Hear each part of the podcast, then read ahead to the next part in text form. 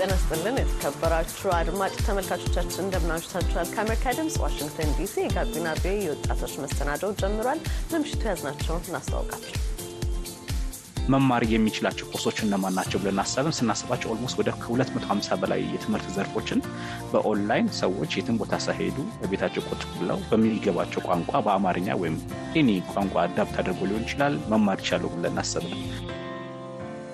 ሙያሎጂ የተሰኘ የተለያዩ ትምህርቶችና የልምድ ልውውጦች የሚደረጉበትን መተግበሪያ በተመለከተ ከተሰናዳ ዘገባ ላይ የተወሰደ ድምፅ ነው የሰማችሁት። በምሽቱ በዚህ ዙሪያ ድረገጹ መስራቾች ጋር ውይይት አድርገናል። ሌሎች ጥንቅሮችም አሉን። አይደን ገረመው መሰናዳውን በመምራት አብሬያችሁ ቆያለሁ። ንጉሱ ታምሬ ደግሞ የድምፅና ምስል ምህንድስናውን በመከወን አብሮኛለ። መሰናዶው በጥራት ወደ እናንተ እንዲደርስ ከጀርባ ሆነው እየሰሩ ካሉ ከመላ የአሜሪካ ድምፅ ባለሙያዎች ጋር በመሆን አብራችሁን ታምሹ ዘንድ በአክብሮት እጋብዛለሁ።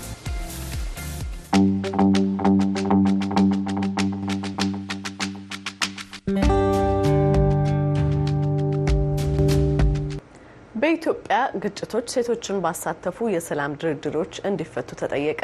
በኢትዮጵያ በልዩ ልዩ አካባቢዎች ያሉ ግጭቶች በሰላም ድርድሮች እንዲፈቱ የ15 ሲቪል ማህበራት ጥምረት ጥሪ አቅርቧል። የጥምረቱ አባላት በቀደም ዕለት ረቡዕ ዕለት ባወጡት መግለጫ ግጭቶችን በሰላም ለመፍታት በሚደረጉ ድርድሮች ሴቶች ውክልና እንዲኖራቸውም ጠይቀዋል። ፀሐይ ዳምጠው ዘገባ አላት። በኢትዮጵያ ሴት መር ሲቪል ማህበራት ጥምረት ዛሬ ረቡዕ በሰጡት የጋራ መግለጫ በሀገሪቱ እየተካሄዱ ያሉ ግጭቶች በተለይ ሴቶችንና ሕጻናትን ተጎጂ እያደረጉ መቀጠላቸውን አመልክተዋል። መግለጫውን ከሰጡት አንዷ የሆኑት አዶዬ የኢትዮጵያ ሴቶችን የማብቃት ማዕከል ዋና ዳይሬክተር ወይዘሮ ደራርቱ መርጋ ይህንኑ የልዩ ተጠቂነትን ሁኔታ አብራርተዋል። እንደ ሴት መር civil society leaders ማድረግ የሚገባን ብዙ ነገር አለ። ማድረግ ከሚገባን ነገሮች ደግሞ አንዱን እያደረግን ነው ያለ ነው አሁን በቀጥታ የምንሰራበት ጊዜ አለ።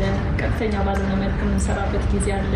አሁን እየሰራን ያለ ነው አድቮኬሲ ላይ ነው ያለ ነው። ምን አይነት ደረጃ ነው ያለው በቀጣይነት ለሚለው ነገር በቀጣይነት ራሱ እየገለጠ ራሱን እየገለጠ ነው የሚሄደው። ለጊዜው ይሄ ስብስብ እየሰራ ያለው በሚዲያ ሚዲያን በመጠቀም ውትወታ ነው የሚባለው። ውትወታ ነው እያደረግን ያለ ነው። የሚታወቀው የሰላም ጥሪ ነው።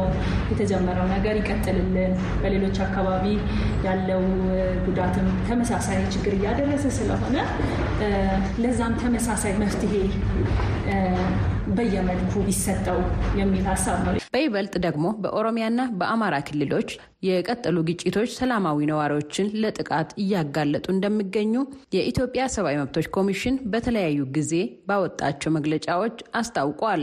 በተለይ ሴቶችና ሕጻናት ይበልጥ ተጎጂ እንደሆኑ ጠቅሰዋል። ኮሚሽኑ ባለፈው ሂዳር ወር መጨረሻ ባወጣው ሪፖርት በአማራና በኦሮሚያ ክልሎች ተስፋፍተው በቀጠሉ ግጭቶች አውድ ውስጥ በሲቪል ሰዎች ላይ የሚፈጸሙ ግድያዎች፣ መፈናቀሎች፣ እገታዎችና ዝርፊያዎች የነዋሪዎችን ሕይወት እጅግ የከፋ አድርጎ ኮሚሽኑ በጥቅምት ወር መጨረሻ ባወጣው መግለጫ በተለይ በአማራ ክልል በቀጠለው ግጭት ሴቶች የጥቃት ኢላማ እንደሆኑ ጠቁመዋል። የሕክምና አገልግሎት ለማግኘት በተለያዩ የጤና ተቋማት መድረስ የቻሉትን ተጎጂዎች ቁጥር ብቻ መሰረት በማድረግ እንዳሰፈረውም ከ2015 ዓ ም ሐምሌ ወር ጀምሮ እስከ 2016 ዓ ም ጥቅምት ወር መጨረሻ ብቻ ቢያንስ 200 ሴቶች መደፈራቸውን በጤና ተቋማት መመዝገባቸውን አስታውቋል። ኮሚሽኑ እንዳለው ከተጎጂዎቹ መካከል የሀገር ውስጥ ተፈናቃይና የጤና ባለሙያ ሴቶች ጭምር ይገኙበታል።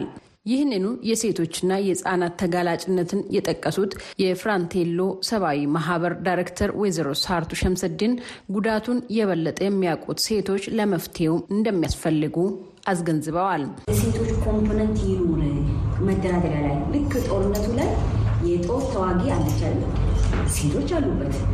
ልጅ የሚሞትባት እናት ናት። ባሏ የሚሞትባት እናት ናት። ለጦርነት የምታዋጣ እናት ለድርድር እንዴት ወንበር ላይ አትቀመጥም? pain ኑን feel ም ማድረግ የሚችል ህመሙን feel ም ማድረግ የሚችል ሴቷ ነች። ቤት ካላባወራ እየቀረ በርደን እየተጣለባት ያለች ሴት ናት። ልጅ እየሞተባት እድሜ ልክ እያለቀሰች እሷ ቀብር ተከትላ የምትገባ ሴት ናት። በኢትዮጵያ መንግስትና በኦሮሞ ነጻነት ሰራዊት መካከል የተጀመረው የሰላም ድርድር እንዲቀጥል እንዲሁም በሀገሪቱ ልዩ ልዩ አካባቢዎች ላይ እየተስተዋሉ ያሉ ግጭቶች በሰላማዊ ድርድር እልባት እንዲያገኙ ባቀረቡት የሰላም ጥሪ ጠይቀዋል። ይህንኑ የኒው ሚሊኒየም የሴቶች ድርጅት መስራችና ስራ አስኪያጅ ወይዘሮ ትዕግስት አለባቸው በበኩላቸው የጸጥታ ችግር፣ የተፈጥሮና ሰው ሰራሽ አደጋዎች ለችግር የተጋለጡ ሴቶችን ለመርዳት እንቅፋት እንደሆነባቸውም አመልክተዋል። ትግራይ ላይ አማራ፣ ጋምቤላ፣ ቤንሻንጉልና አዲስ አበባ ላይ ይሰራል። ይህንኑ ከሰላም በኋላ የተወሰነ የፖለቲካ ስምምነት ከተደረገ በኋላ ትግራይ ላይ በመግባት ወደ ማይጨው ላይ ለአምስት ሺህ ለሚሆኑ ሰዎች እገዛ ያደረግንበት ፕሮግራም አለ። ከዛ ጦርነቱ ከተባለ በኋላ ሰሜን ወሎ ላይ እንደዚሁ የተለያዩ health extension worker ኦችን በማሰልጠን psychosocial support በተለይ ሴቶች ጥቃት የደረሰባቸው ሴቶች ላይ psychosocial support በመስጠት የተለያዩ እገዛ ስናደርግ ቆይተናል። በጦርነቱ ምክንያት ከትግራይ ወጣ፣ አማራ ክልል ገባ። አማራ ክልል ላይ አሁን ድጋሚ መግባት አልቻለም። የተወሰነ ጊዜ ከሰራ በኋላ ከአማራ ክልል ወጣ። ጋምቤላ ላይ ልክ እንደዚሁ ስንሰራ ነበረ። ጋምቤላ ላይ በቀጥለን ወደ ኢታንግና ወዳ ላይ ሰፊ ስራ የምንሰራቸው ስራዎች መቀጠል አልቻለም። የሀገሪቷ ወደ ኦሮሚያ ላይ ያለው ነገር ኦሮሚያ ላይ ፕሬዘንስ ባይኖርም ሌሎች ድርጅቶች በተለይ እዚህ በአብዛኛው ያሉት ኦሮሚያ ላይ ሰፊ ይሰራሉ። ድርጅት አሁን ችግር አይተን የተለያየ ለጋሽ ድርጅቶች ጋር ያንን support ለማድረግ proposal ኦች እያስገባን እንገኛለን እና even ያገኘነውን እርዳታ እንኳን ለመስጠት ሰላሙ በጣም affect አድርገዋል። ሀገር በቀል የሆኑና በሴቶችና ህጻናት ላይ የሚሰሩ 15 ድርጅቶች ባወጡት በዚሁ የጋራ መግለጫው በሰላም እጦት ምክንያት በሴቶች ላይ የሚደርሱ ጥቃቶች እንዲገቱ በሀገሪቱ የተለያዩ ቦታዎች በመንግስትና በታጣቂ ኃይሎች መካከል የሚደረጉ ውጊያዎች ቆመው ሰላም ድርድር እንዲጀመር፣ በድርድሩ ውስጥ ሴቶች ድርሻ እንዲኖራቸው የሚሉና ሌሎችም ጥሪያቸውን አቅርበዋል። ለአሜሪካ ድምፅ ፀሐይ ዳምጠው ከአዲስ አበባ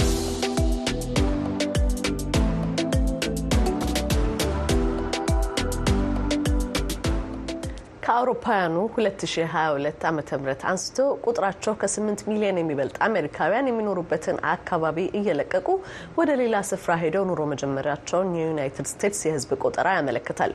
ብዙ ሺህ የካሊፎርኒያ ነዋሪዎች ክፍለ ግዛቷን ለቀዋል። ፍሎሪዳም የሕዝብ ብዛቷ ከማናቸውም የአሜሪካ ክፍለ ግዛቶች በሚበልጥ መጠን እያደገ ሲሆን በአሁኑ ወቅት የነዋሪዎቿ ቁጥር ከ22 ሚሊዮን አልፏል። የአሜሪካ ድምጿ አንጀሊና ባግዳሪያስ ከሎስ አንጀለስ ባጠናቀረችው ዘገባ የሕዝብ አሰፋፈሩን ለውጥ ትዳስሳለች። ቆንጅታዬ እንደሚከተሉት ታቀርበዋለች። ጃን ጋበን እንደ አውሮፓውያን የዘመን አቆጣጠር ከ2001 ዓ ም ጀምሮ ኑሮውን ካሊፎርኒያ ላይ አድርጓል። በአሁኑ ሰዓት ሎስ አንጀለስ ሆሊውድ ቡለቫርድ የሚባለው ታዋቂው ጎዳና ላይ I Ride Like Star የተባለ የቱሪስት አስጎብኚ ድርጅት ባለቤት ነው። ጎብኚዎችን ሰብሰብ እያደረገ ሎስ አንጀለስ ያሉ የታዋቂ ሰዎች መኖሪያ ቤቶችን ያስጎበኛል። ከተማዋንም ዞር ዞር እያደረገ ያሳያል። እኔ የደቡብ ፈረንሳይ ሰው ነኝ። አሜሪካ በምትሰጠኝ የዕድልና የስኬት በረከት ተጠቅሜ ልኖር መጣው። መጥቼም ካሊፎርኒያ መኖር ጀመርኩ። አንዳንድ የካሊፎርኒያ ነዋሪዎች የራሱ ጓደኞች ጭምር ለቀው እየሄዱ መሆናቸውን ጃን ይናገራል።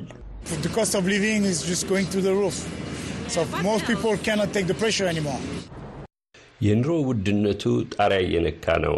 በቃ ሰው ጫናውን መቋቋም እያቃተው መጥቷል። የኋለኛው የዩናይትድ ስቴትስ የሕዝብ ቆጠራ እንደሚያሳየው እንደ አውሮፓውያን የዘመን አቆጣጠር በ2022 ዓ ም ከ800 ሺህ በላይ የካሊፎርኒያ ነዋሪዎች ለቀው ወጥተዋል።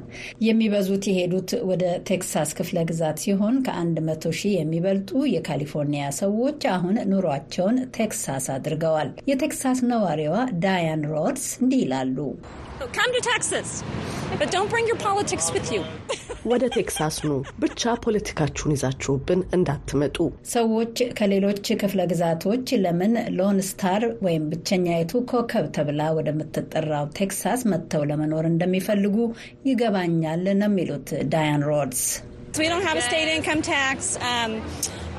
ለክፍለ ግዛቱ የገቢ ግብር አንከፍልም። የመኖሪያ ቤት ዋጋም ቢሆን ከካሊፎርኒያም ሆነ ከሌሎች ብዙ ክፍለ ግዛቶች በጣም ይረክሳል። በንጽጽር ቁጥራቸው አነስተኛ ይሁን እንጂ ታዲያ ቴክሳስን ለቀው ካሊፎርኒያ የገቡ ሰዎችም አልጠፉም። በሕዝብ ቆጠራው መረጃ መሰረት በ2022 42 ሺህ የቴክሳስ ሰዎች ለቀው ካሊፎርኒያ ገብተዋል። ከአንዳንዶቹ የዩናይትድ ስቴትስ ክፍለ ግዛቶች ወደ ሌላ አካባቢ በብዛት መንቀሳቀስ የተጀመረው በአውሮፓውያን 2020 የኮቪድ-19 ወረርሽኝን ተከትሎ እንደሆነ ጉዳዩን የተከታተሉ አዋቂዎች ይናገራሉ። የካሊፎርኒያ ዩኒቨርሲቲው ዴቪድ ካይል ሲያስረዱ ዓለም አቀፉ ወረርሽኝ ለምንኖርበት ቦታና ለስራችን ባለን አመለካከት ላይ ጫና አሳድረዋል። በቀሪው ዕድሜያችን ምንድን ነው ማድረግ የምንፈልገው እንድንልም አድርጎናል።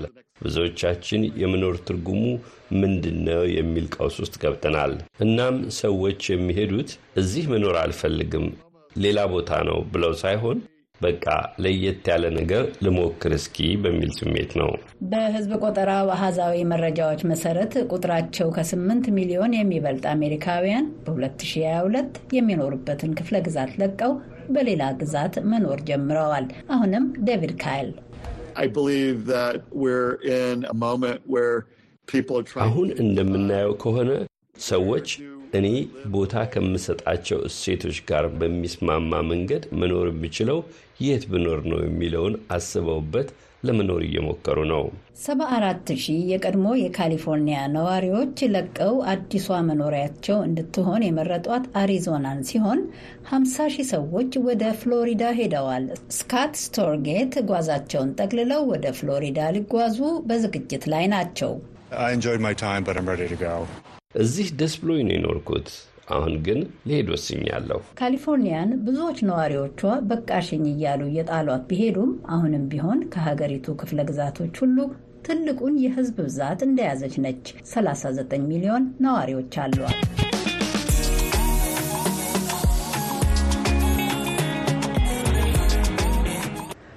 ሙያሎጂ መሰረቱን በኢንተርኔት ላይ ያደረገ የትምህርት ተቋም ነው። ይህ ተቋም ታዲያ ወጣቶች ቢያውቋቸው ያተርፉባቸዋል ያላቸውን የሙያ ክህሎቶች ትምህርቶችን በቀልብ ሳቢ ምስሎች አደራጅቶ ያቀርባል። በሙያቸው የተከበሩ ወጣቶችን በአስተማሪነት የቀጠሩና መልካም የትምህርት አማራጭ ለመሆን ያለመው ተቋም ኃላፊ የመረጃ ሳይንስ ባለሙያው ምስክር አዳነ ነው። ሀብታሙ ስዩም ከምስክር ጋር ያደረገው አጭር ቆይታ በመቀጠል ይቀርባል። ከልጅነት ጀምሮ software engineer የመሆን ትልቅ ህልም ነበረኝ። ምስክር አዳነ እባላለሁ። የሙያሎጂ digital service ስራ አስኪያጅ ነኝ። ሙያሎጂ የሚሰራው skill development ላይ ነው። ኢትዮጵያ ውስጥ ወይም ደግሞ ከኢትዮጵያም ውጭ መሆን ይችላል። ነገር ግን በተለያዩ ትምህርት የተለያዩ ስራ ዘርፎች ላይ ወይም skill based የሆኑ ትምህርቶችን በኦንላይን ቀርጸን curriculum ኡን አዘጋጅተን produce አድርገን market አድርገን ለተጠቃሚዎች እናደርሳለን። ሙያሎጂ አብዛኛውን ኮርሶቻችን የምንሰጣቸው ኦንላይን ነው ማለት ይቻላል። አንዳንዴም ወይም ደግሞ prerecorded የሆነ ቪዲዮዎች አለ ራሳቸውና quality ያቸውን ይጠብቋሉ። ጥሩ ጥሩ አስተማሪዎች አሉን። አስተማሪዎቻችን ከዚህ በፊት ስራው ዓለም ላይ experience ያላቸው ቢያንስ ከአምስት ዓመት እስከ አስር ዓመት በላይ የሰሩ ሙያውን የሚያውቁ እንዲሁም ደግሞ በማህበረሰቡ ደግሞ ተቀባይነት ያላቸው አርአያ መሆን የሚችሉ instructor ኦችን መርጠን ከእነሱ ጋር በጋራ በመሆን እነዚህ ኢትዮጵያ ውስጥ ሊሰሩ ይችላሉ ወይም ደግሞ ወጣቱን ማህበረሰብ ወይም ተምሮ በቀላል ወደ ስራ መለወጥ ይችላሉ ብለን የምናስባቸውን ኮርስ መርጠን የሚሰጥበት platform ነው። ሙያሎጂ dot com ይሰኛል። በጣም አመሰግናለሁ ምስክር። ይሄ ሙያሎጂ የተሰኘውን የተለያዩ ትምህርቶች በልዩ ሁኔታ ተደራጅተው የሚቀርቡበትን አውታር ለመመስረት ምክንያት የሆናችሁ ጉዳይ ምንድን ነው የሚለውን እስቲ በመጀመሪያ አስረዳን። እንግዲህ ይህን ስንጀምር አሁን almost አንድ ዓመት አልፎናል። ከመጀመራችን በፊት እኛ እንደ background ኣችን የ software development company አለን እና እዛ software development company ላይ የተለያዩ ሰዎች ይመጣሉ ከዩኒቨርሲቲ እንደተመረቁ ግን reality world ላይ ግን ሲገቡ ግን የሚሰሩ ስራና የተማሩ ስራ አይገናኝም። ስለዚህ እኛ በራሳችን small የሆነች training ነገሮችን እንሰጣቸው ነበር። ወይም ደግሞ ከ almost job placement ከመግባታቸው በፊት small የሆነ ስለ job orientation፣ onboarding እንደዚህ እንሰጣቸው ነበር። በኋላ ላይ ግን ይህንን ስናየው ለካ ይሄ ነገር ያለው ሶፍትዌር ላይ ወይም ቴክኖሎጂ ላይ ብቻ አይደለም። almost ሁሉም field ላይ አንድ ሰው ተመርቆ ከወጣ በኋላ ወደ ስራ ዓለሙ ሲገባ ይሄ ነገሮች እውቀት ያስፈልግ ወይም ደግሞ real skill ኦችን ያስፈልገዋል ማለት ነው። ስለዚህ ስናየው ዩኒቨርሲቲ ከምንማረው የበለጠ ደግሞ reality world ላይ ደግሞ የሚያስተምረን ወይም ደግሞ ልምድ የምናገኛቸው experience ኦች ትልቅ ናቸው ብለን አሰብን። why not ይህንን ነገር ከሶፍትዌሩ ወጣ አድርገን ብናስብ ብለን ከ partner ኦቻችን ጋር አወራን። የዚህን ሰዓት ላይ ኢትዮጵያ ውስጥ ደግሞ የሚገኙ ብዙ ትምህርቶች አሉ። ወይም ደግሞ really አንድ ሰው በቀላሉ የትም ቦታ መሄድ ሳይጠበቅበት በቀላሉ ከፍሎ መማር የሚችላቸው ኮርሶች እነማን ናቸው ብለን አሰብን። ስናስባቸው almost ወደ ከሁለት መቶ ሀምሳ በላይ የትምህርት ዘርፎችን በኦንላይን ሰዎች የትም ቦታ ሳይሄዱ ቤታቸው ቁጭ ብለው በሚገባቸው ቋንቋ በአማርኛ ወይም any ቋንቋ adapt አድርጎ ሊሆን ይችላል መማር ይቻሉ ብለን አሰብን። ስለዚህ ለምንድን ይህን ማንጀምረው system ኡ ላይ background ኣችን ነበር። እሱን ሰራን። ከ instructor ኦቻችን ጋር አወራን፣ መረጥን፣ ከእነሱ ጋር production ሰራን፣ then ለቀቅን ማለት ነው። የዚህን ሰዓት ላይ ማለት ብዙ ሰው ይህን ነገሮች በቀላሉ መጠቀም እንደሚችል ማየት ችለናል ማለት ነው። ሙያሎጂ በአሁኑ ሰዓት በየትኞቹ የትምህርት ዘርፎች ነው ስልጠናዎችን እየሰጠ የሚገኘው? ስልጠናውን የሚሰጡ ሰዎችን፣ መምህራኖችን የምትመርጡበት መስፈርት አላችሁ ወይ? ሙያሎጂ የሚሰጣቸው የትምህርት ዘርፎች non-academic የሆኑ ማለትም ከቀለም ትምህርት የተለዩ የሙያ ወይም ደግሞ እንደ ስሙ ሙያ ማለት ሙያሎጂ ማለት ስሙ ሙያ ወይም skill የምንለው ሲሆን logy ወይም study እንደማለት እንደማጥናት ነው። ስለዚህ ከቀለም ትምህርቶች ውጭ በቀላሉ ሰዎች መማር የሚችሉት አንዳንዴ አስበነው ከሆነ ብዙዎቻችን ስራ ላይ ለምለም ላይ የምንሰራው ነገር ከተማርንበት የተለየ ነው። የተለየ በ field ነው። even ያጠናነው ሌላ ነው፣ የምንሰራበት ሌላ ነው። even የተማርንበት field ላይ እንኳን የምንሰራ experience የምናደርገው ግን ሌላ ነው ማለት ነው። ልክ በዚህ ምክንያት ትምህርቶቻችን የምንሰጠው real world ላይ impact የሚያመጡ ወይም ደግሞ በቀላሉ በአምስት በስድስት በአስር ሰዓት ውስጥ ባለው ጊዜ ውስጥ ተምረው ራሳቸው practice አድርገው መቀየር የሚችሉበትን ኮርሶች ላይ ነው የምንሰጠው ማለት ነው።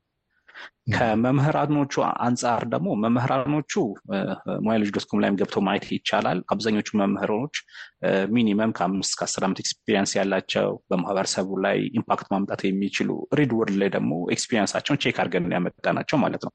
እነሱም ደግሞ ፈቃደኛ ሆነው ለ next generation specially የኛ ተጠቃሚዎች ወይ ደግሞ ተማሪዎች በአማርኛ ቋንቋ መማር የሚፈልጉ ወጣቶች የሆኑ ታዳጊዎች የሆኑ ራሳቸውና ህይወታቸው መቀየር የሚፈልጉ ናቸው አብዛኛው ሰዎች።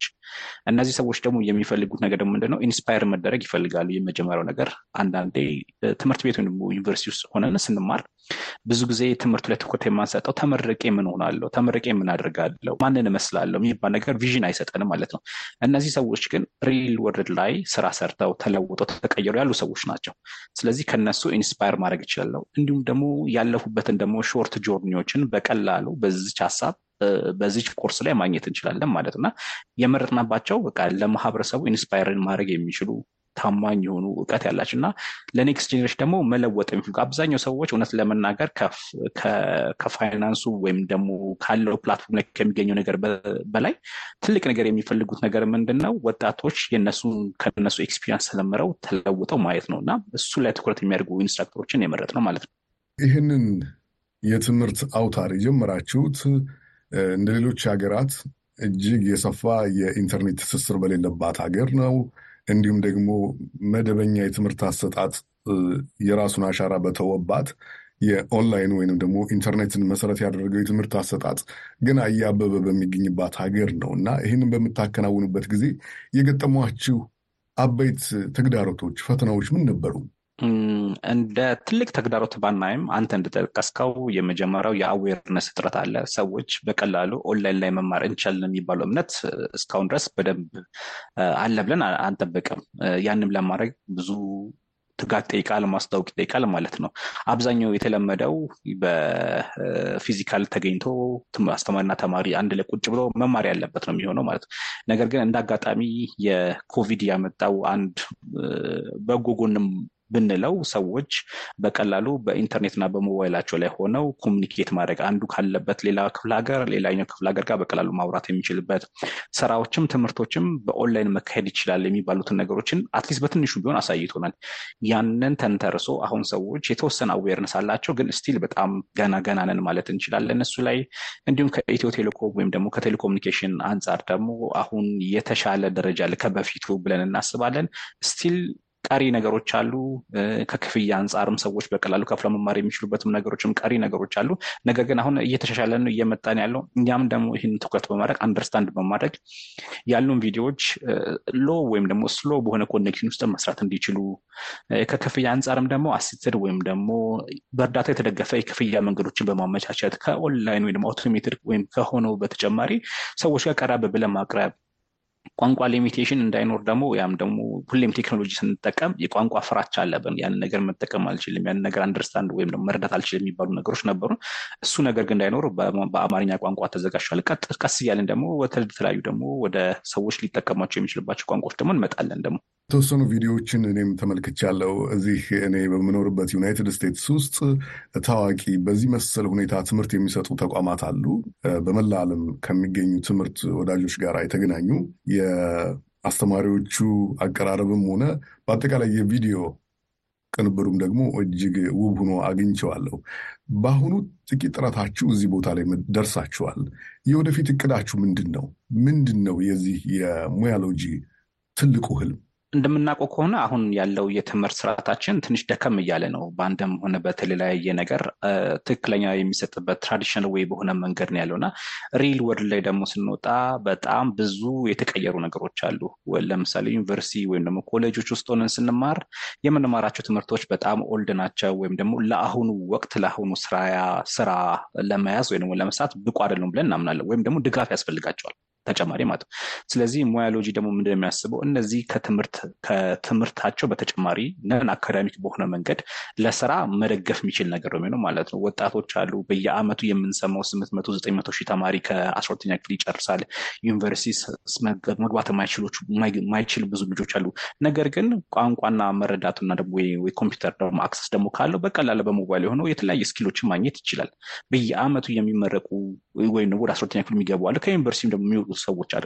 እነሱን ሰዎች ተደራሽ ማድረግ ብንችል እንዲሁም ደግሞ ይህን ደግሞ ቴክኖሎጂ እንደመሆኑ መጠን አንተ ልክ ከአሜሪካ ሆነ መመልከት እንደምትችል ደግሞ እኛም ደግሞ ከኢትዮጵያ ሆነን ደግሞ የተለያዩ skill ኦችን ወይም ደግሞ ትምህርቶችን ከኢትዮጵያ ውጭ ደግሞ መስጠት እንችላለን። ለምሳሌ አሁን አንድን ነገር ለምሳሌ ከአንድ ከምናስተምራቸው መካከሎች ውስጥ ስለ graphics design ሊሆን ይችላል። አንድ graphics design ወይም ደግሞ videography ሊሆን ይችላል። ይሄ ኢትዮጵያ ውስጥም ሆነ ኬንያም ሆነ አውሮፓም ሆነ አሜሪካም ሆነ edit የማድረግ ችሎታ ተመሳሳይ ነው የሚሆነው። ስለዚህ ለምንድን ነው skill ያላቸው ሰዎች በቀላሉ የእኛን platform ተጠቅመው ማስተማር የማይችሉት? የትም ቦታ ልንሆን እንችላለን። አንደኛው ትኩረት ሰተን ደግሞ የምናደርገው ብዙ ጊዜ ላይ እንደምታየው አንተን ባለበት ቦታ እንደምታየው ብዙ ነገር በእንግሊዝኛ ቋንቋ ብቻ ነው ያለው።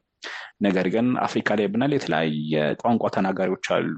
ሁላችንም እንግሊዝኛ understand ብናደርግም የመጀመሪያ ቋንቋችንን ደግሞ የመምረጥ chance አለ ማለት በመጀመር በለመድነው ቋንቋ የሚያስተምር ሰው ብናገኝ፣ ጎናችን ደግሞ አካባቢችን ያለው ሰው ሲያስተምረን ስናገኝ ግን የተሻለ ነገር understand እናደርጋለን። ለመጠየቅም እንችላለን ማለት ነው። ስለዚህኛ ፕላናችን ወይም ደግሞ ወደ next ደግሞ የምናስበው ምንድነው ይህንን ነገሮች በመላው አፍሪካ አውሮፓ የትኛውም ቦታ ላይ ተደራሽ አድርገን ማንም ሰው በሚፈልገው ቋንቋ መማር የሚችልበትን platform መገንባት ነው ማለት ነው። እጅግ በጣም አመሰግናለሁ። ምስክር አዳነ ሙያሎጂ የተሰኘውን ኢትዮጵያውያን በሙያ እንዲሁም በክህሎት እንዲዳብሩ ለማገዝ የተቋቋመው አውታር ዋና ስራ አስኪያጅ ነህ። ስለ አገልግሎቱ እንዲሁም ስለ ህልማችሁ አጭር መግለጫ ስለሰጠህን በእጅጉ አመሰግናለሁ። መልካም እድል ሁሉ ይግጠማችሁ። እኔም አመሰግናለሁ በጣም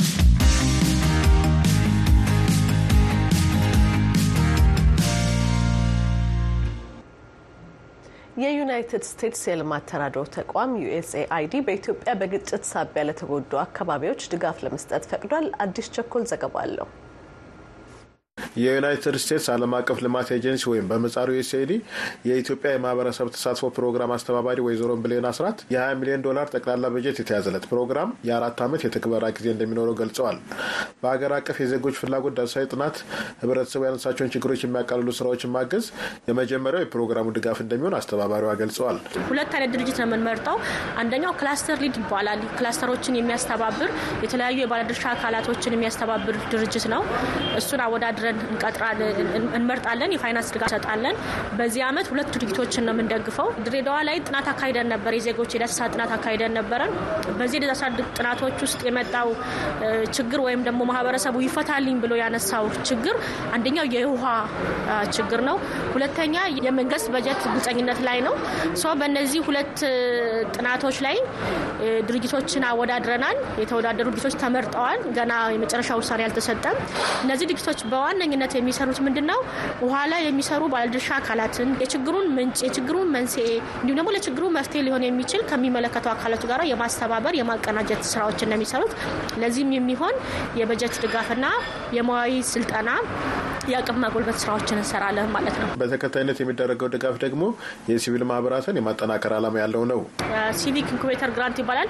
ይሄ civic incubator grant የሚሰጠው ለማዕከል ነው የምንመሰርተው። ይሄ ማዕከል የሀሳቦች የሚፈልቁበት የሚሸራሸሩበት፣ ሰዎች ዜጎች የሚወያዩበት ብሎም ደግሞ የጀማሪ ድርጅቶች ደግሞ አቅማቸው የሚጎለበትበት ነባር ድርጅቶችም ያላቸውን ክፍተቶች ተለይቶ የአቅም ማጎልበት ስልጠና የሚሰጥበት የምክክር መድረኩ ተሳታፊዎች መርሃ ግብሩ የሲቪክ ማህበራትን ለማጠናከር አስፈላጊ እንደሆነ ይናገራሉ።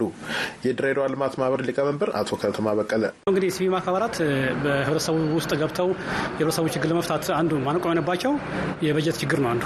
ከዚህ አንጻር በዚህ መልኩ የተዘጋጁ እንደሰማነው ከሆነ ከፕሮግራሙ ወደ ሀምሳ የሚደርሱ የተለያዩ ፕሮጀክቶችን መተግበር የሚያስችል አለው የተያያዘ ነገር አለው። ከዛ አንጻር ሲቪክ ማህበራት አንደኛ በሰው ኃይልም በገንዘብም ከዚህ ፕሮግራም ወይም ፕሮጀክት ተጠቃሚ ነው የሚሆኑት እና ጥሩ አጋጣሚ ነው ብዬ አስባለሁ። ምስራቃዊ የልማት ተነሳሽነት የተሰኘ መንግስታዊ ያልሆነ ድርጅት ኃላፊ የሆኑት አቶ ግርማ ቱፋም የበጀት ድጋፉ ለሲቪክ ማህበራት ሁሉና ወሳኝ ነው ይላሉ። የነዚህ ኢትዮጵያ ሲቪክ ኢንጌጅመንት እንትን ክሬቲቭ አሶሲሽን እኮ ሰፖርት ባያደረገው ሲቪክ ማህበራት መንቀሳቀስ አይችሉም። በራሳቸው ስራውን እነሱ ያመጡታል፣ በበጀት እነዚህ ይደግፉታል።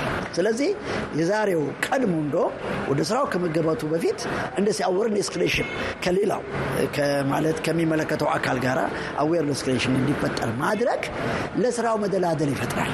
በኢትዮጵያ እንደ አውሮፓውያን አቆጣጠር እስከ 2019 ድረስ ሲሰራበት የነበረው መንግስት ያልሆኑ ድርጅቶችና የሲቪክ ማህበራት ህግ በቁጥርም በአቅምም እንዳይጠናክሩ አድርጎ ቆይቷል እየተባለ ይተቻል። አሁን በዩኤስኤድ የተዘረጋው መርሃ ግብር በአንጻሩ ይህን ውስንነት ቀርፎ ተቋማቱን ለማጠናከር የራሱ ሚና እንደሚጫወት በምክክር መድረኩ ላይ ተመልክቷል። ለአሜሪካ ድምጽ ሬዲዮ አዲስ ቸኮል ከድሬዳዋ።